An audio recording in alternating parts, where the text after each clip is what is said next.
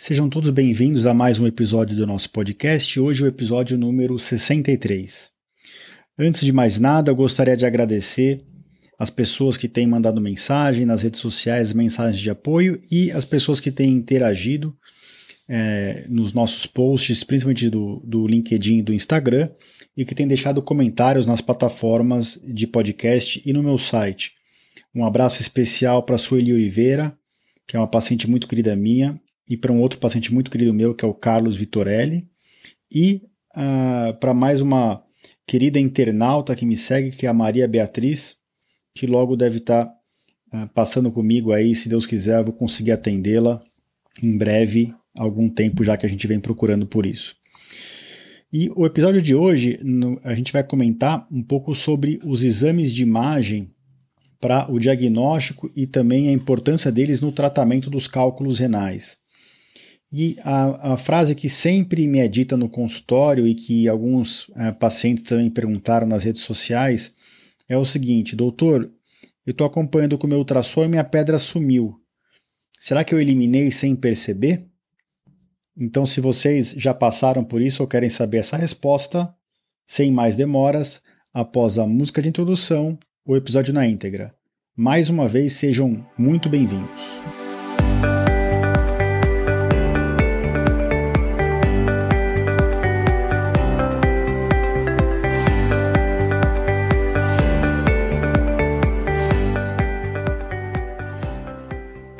Bem-vindos ao podcast Conversa Aberta com o Urologista.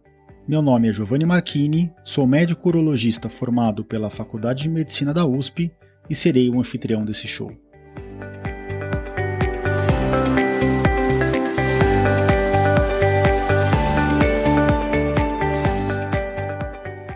Nesse podcast, queremos compartilhar conhecimento confiável e de qualidade sobre saúde com um formato único e inovador e sempre com o foco no paciente, nós vamos esclarecer as suas dúvidas, trazendo todos os ângulos das situações vivenciadas no dia a dia da urologia.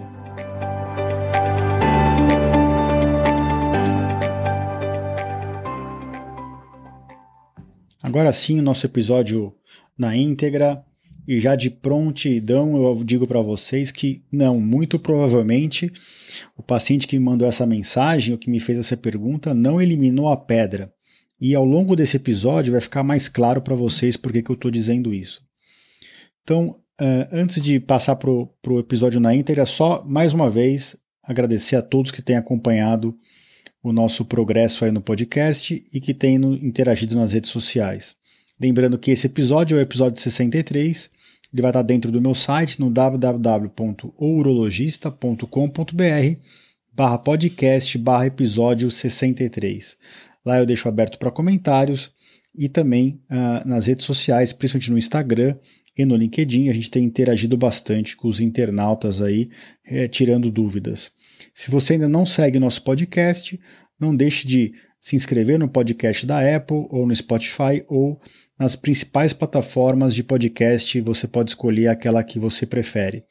Já estamos na Amazon Podcast, na, no Google Podcast, Deezer e por aí vai. Então agora vamos passar para o tema de hoje, que é sobre os exames de imagem para o diagnóstico e tratamento das, do, dos cálculos renais.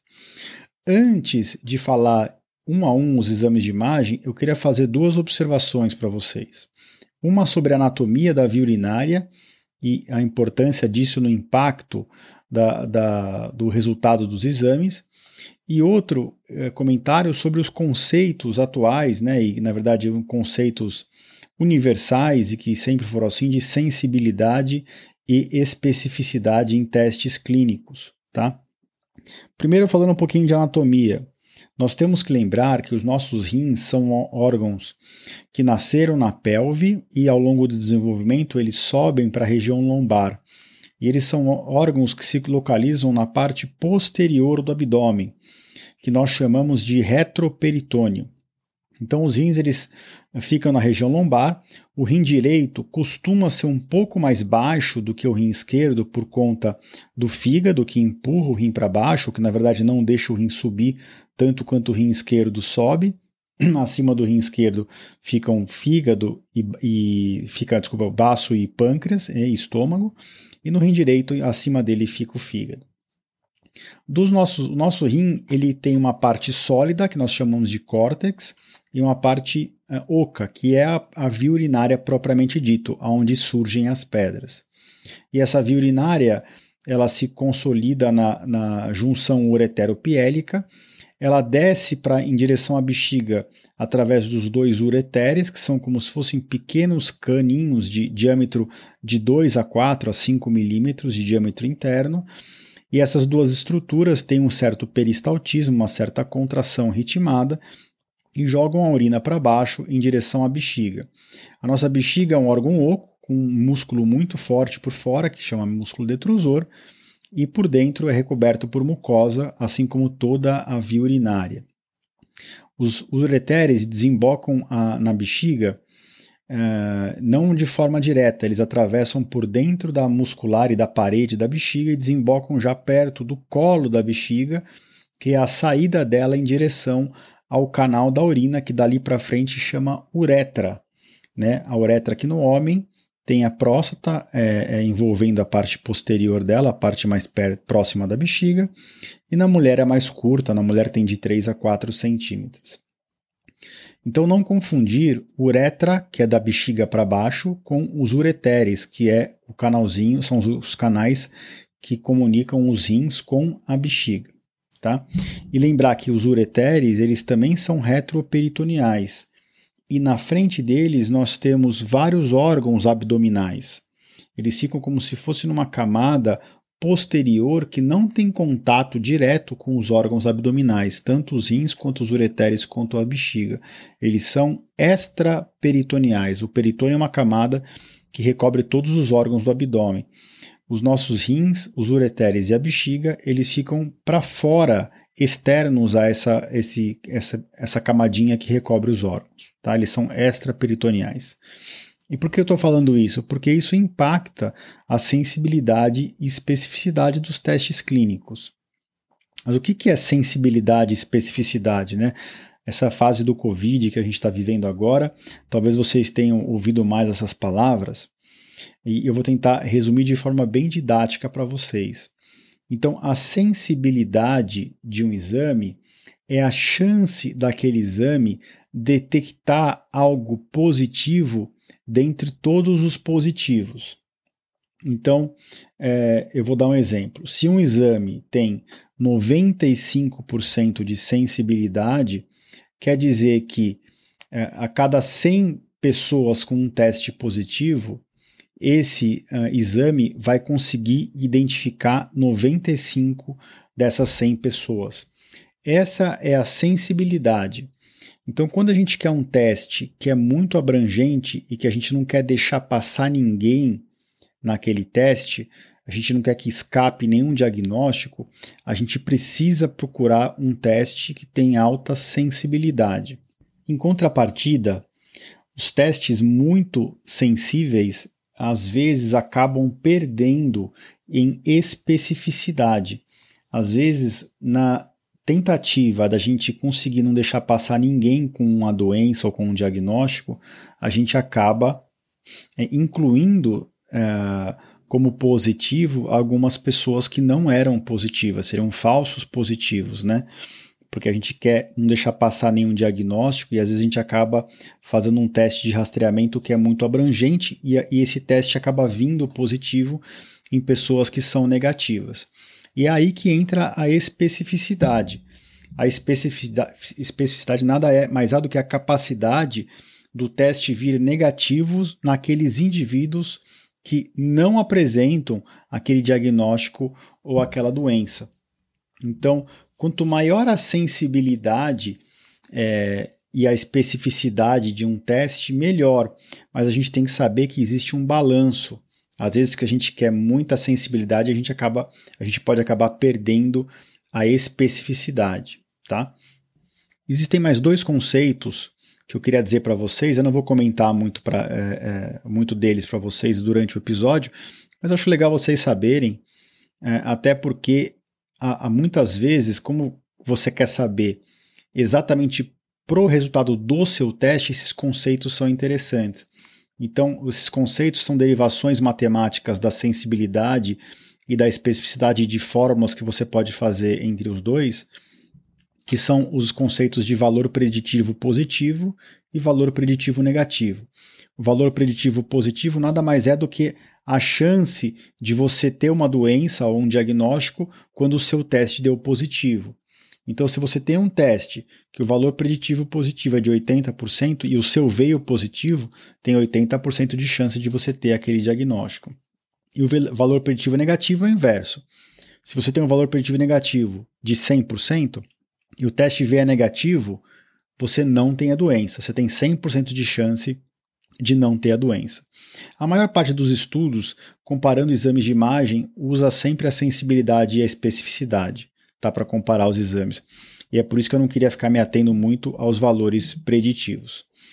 Então, vamos falar um pouquinho de cada exame, né? Uh, do ultrassom, a tomografia, ressonância e do raio-x simples e de uma derivação dele que é a urografia excretora. Então, começando em primeiro lugar com o exame padrão ouro para o diagnóstico de cálculos, né?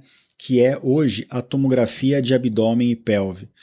Isso a tomografia com dose normal de radiação, tá? Independente da localização dos cálculos, seja no rim, seja no ureter, seja na bexiga, a tomografia, na maior parte dos estudos, tem de 95 a 98% de sensibilidade.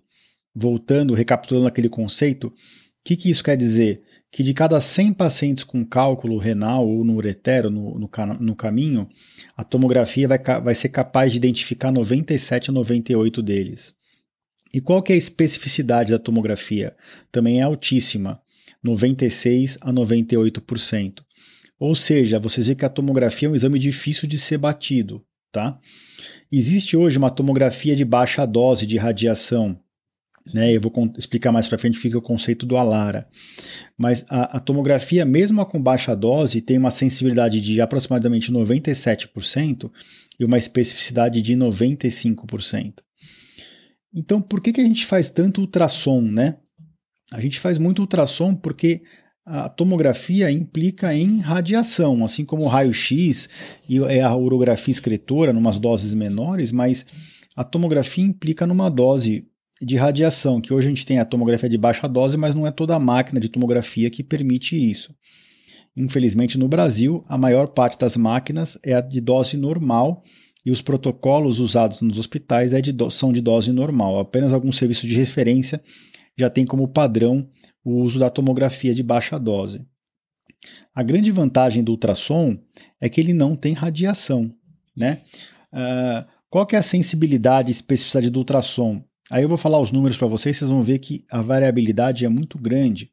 E não só em relação a tomo, mas em relação à localização.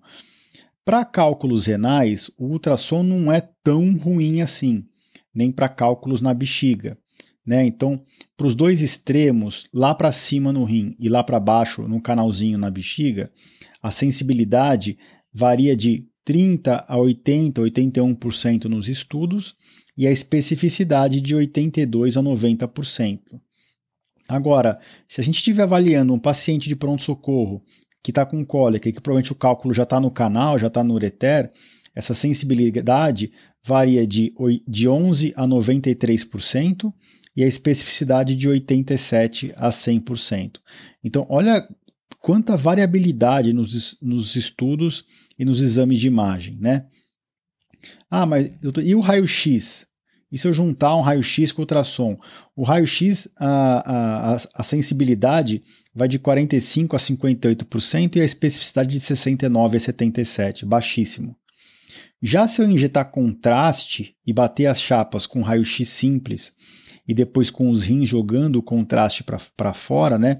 E geralmente uh, o rim que está com a pedra, ele demora um pouquinho mais para excretar esse contraste e na localização da pedra dá para ver uma falha de enchimento, né? o contraste não consegue entrar naquela região no, no canal, então a sensibilidade sobe para mais ou menos 85% e a especificidade para 90%. Qual que é o problema da, da urografia excretora, que é esse exame que eu estou descrevendo? O problema é que ele implica em uso de radiação. né, e em uso de contraste. Para vocês terem ideia, a radiação de uma urografia excretora muitas vezes é, é exatamente a mesma de uma tomografia. Então não tem por que você fazer uma urografia excretora e correr o risco de uma alergia a contraste ou, é, é ou outro, outra sensibilidade à medicação e dar tanta radiação num paciente que pode fazer uma tomografia sem contraste, né? Lembrando que para ver a pedrinha não precisa de contraste na tomografia. Às vezes, a gente pede a tomo com contraste para avaliar a excreção do rim do contraste, né, a via urinária, e para avaliar a anatomia daquele rim, quando o caso é mais complexo, e é, para avaliar os órgãos ao redor dos rins. Todos os exames acabam fazendo uma análise global do abdômen, mas a tomografia ela é melhor para identificar os órgãos vizinhos. Não existe tomografia só de rim, a tomografia pega o abdômen inteiro. O ultrassom você pode solicitar só de rins e vias urinárias, e aí os órgãos vizinhos acabam não sendo tão bem é, é, avaliados. Por fim, queria falar para vocês um pouquinho da ressonância. Se você for ver os estudos, os estudos com ressonância, até alguns apresentam altas sensibilidades e especificidades, acima de 93, 95% nos dois. Mas não é o que a gente vê na prática clínica. É um exame demorado, é um exame que o paciente, se ele ficar com cólica, ele fica se contorcendo na maca.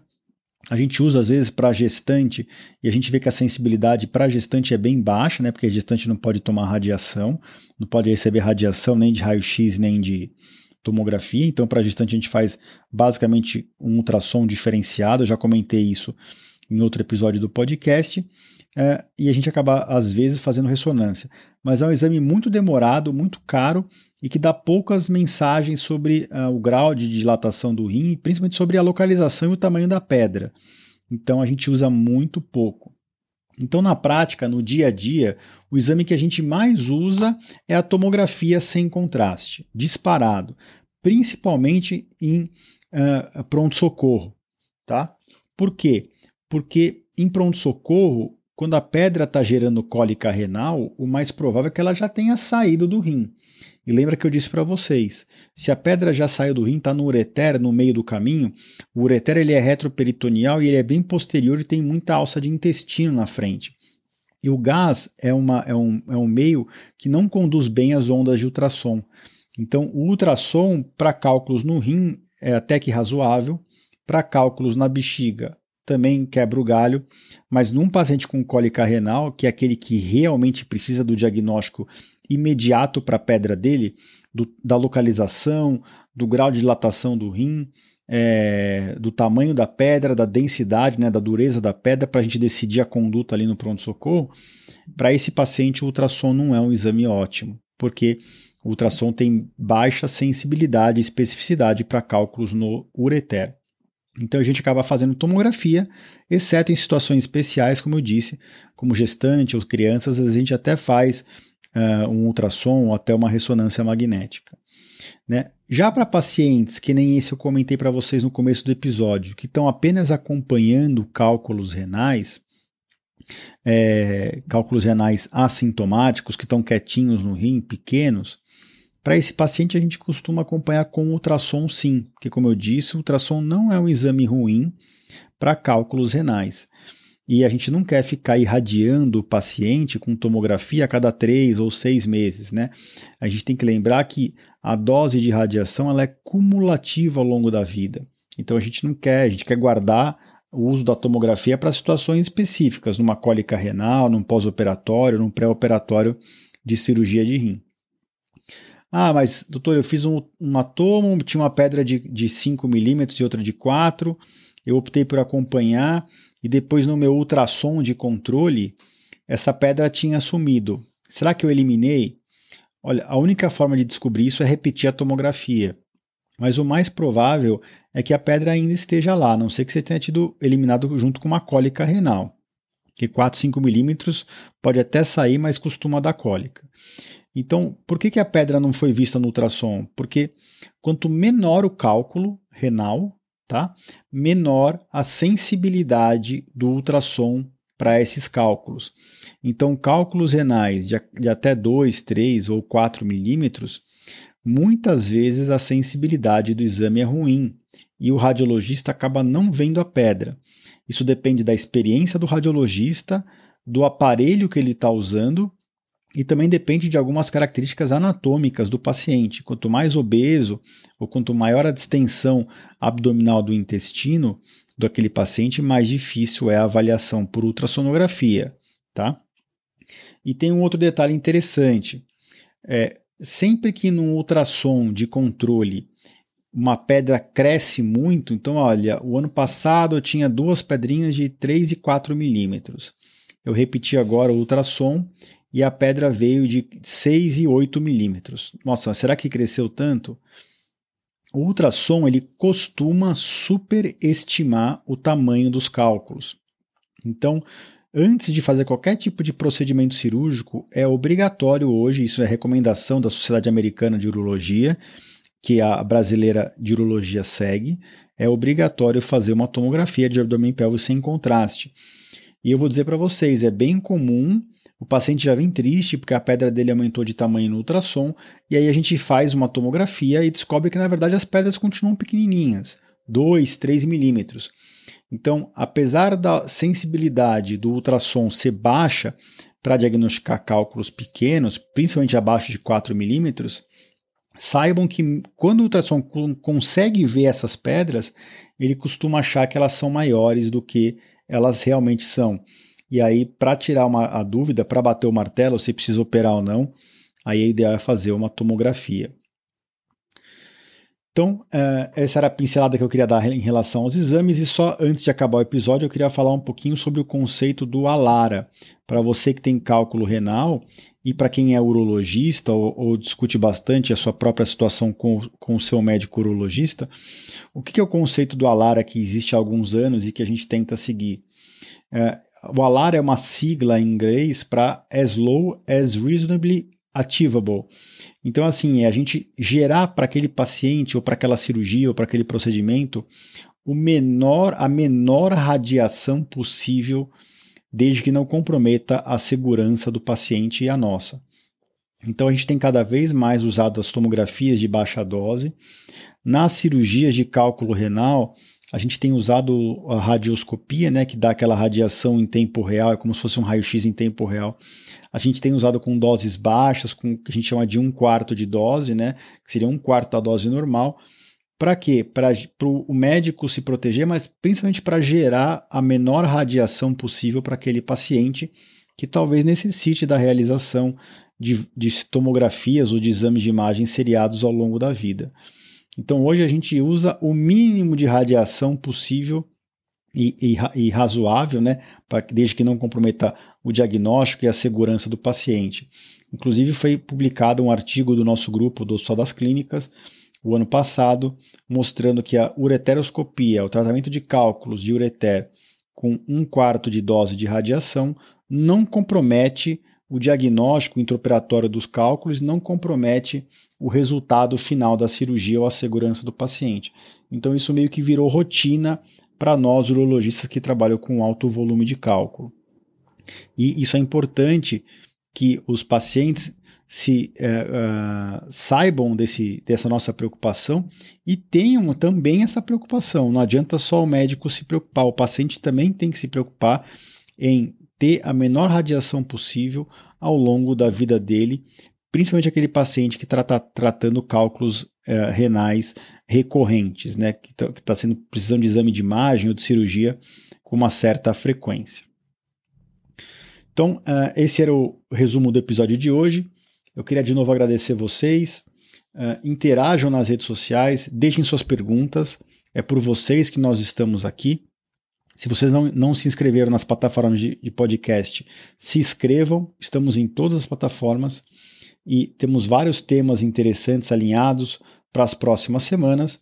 Mais uma vez, esse podcast, esse episódio de hoje é o 63, ele vai estar dentro do meu site no www.urologista.com.br barra podcast barra episódio 63.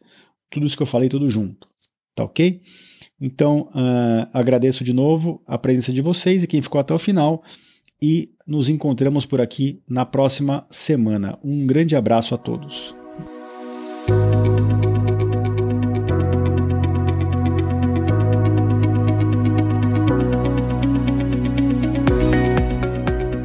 Você ouviu a mais um episódio do podcast Conversa Aberta com o Urologista. Mais uma vez, obrigado e até o próximo.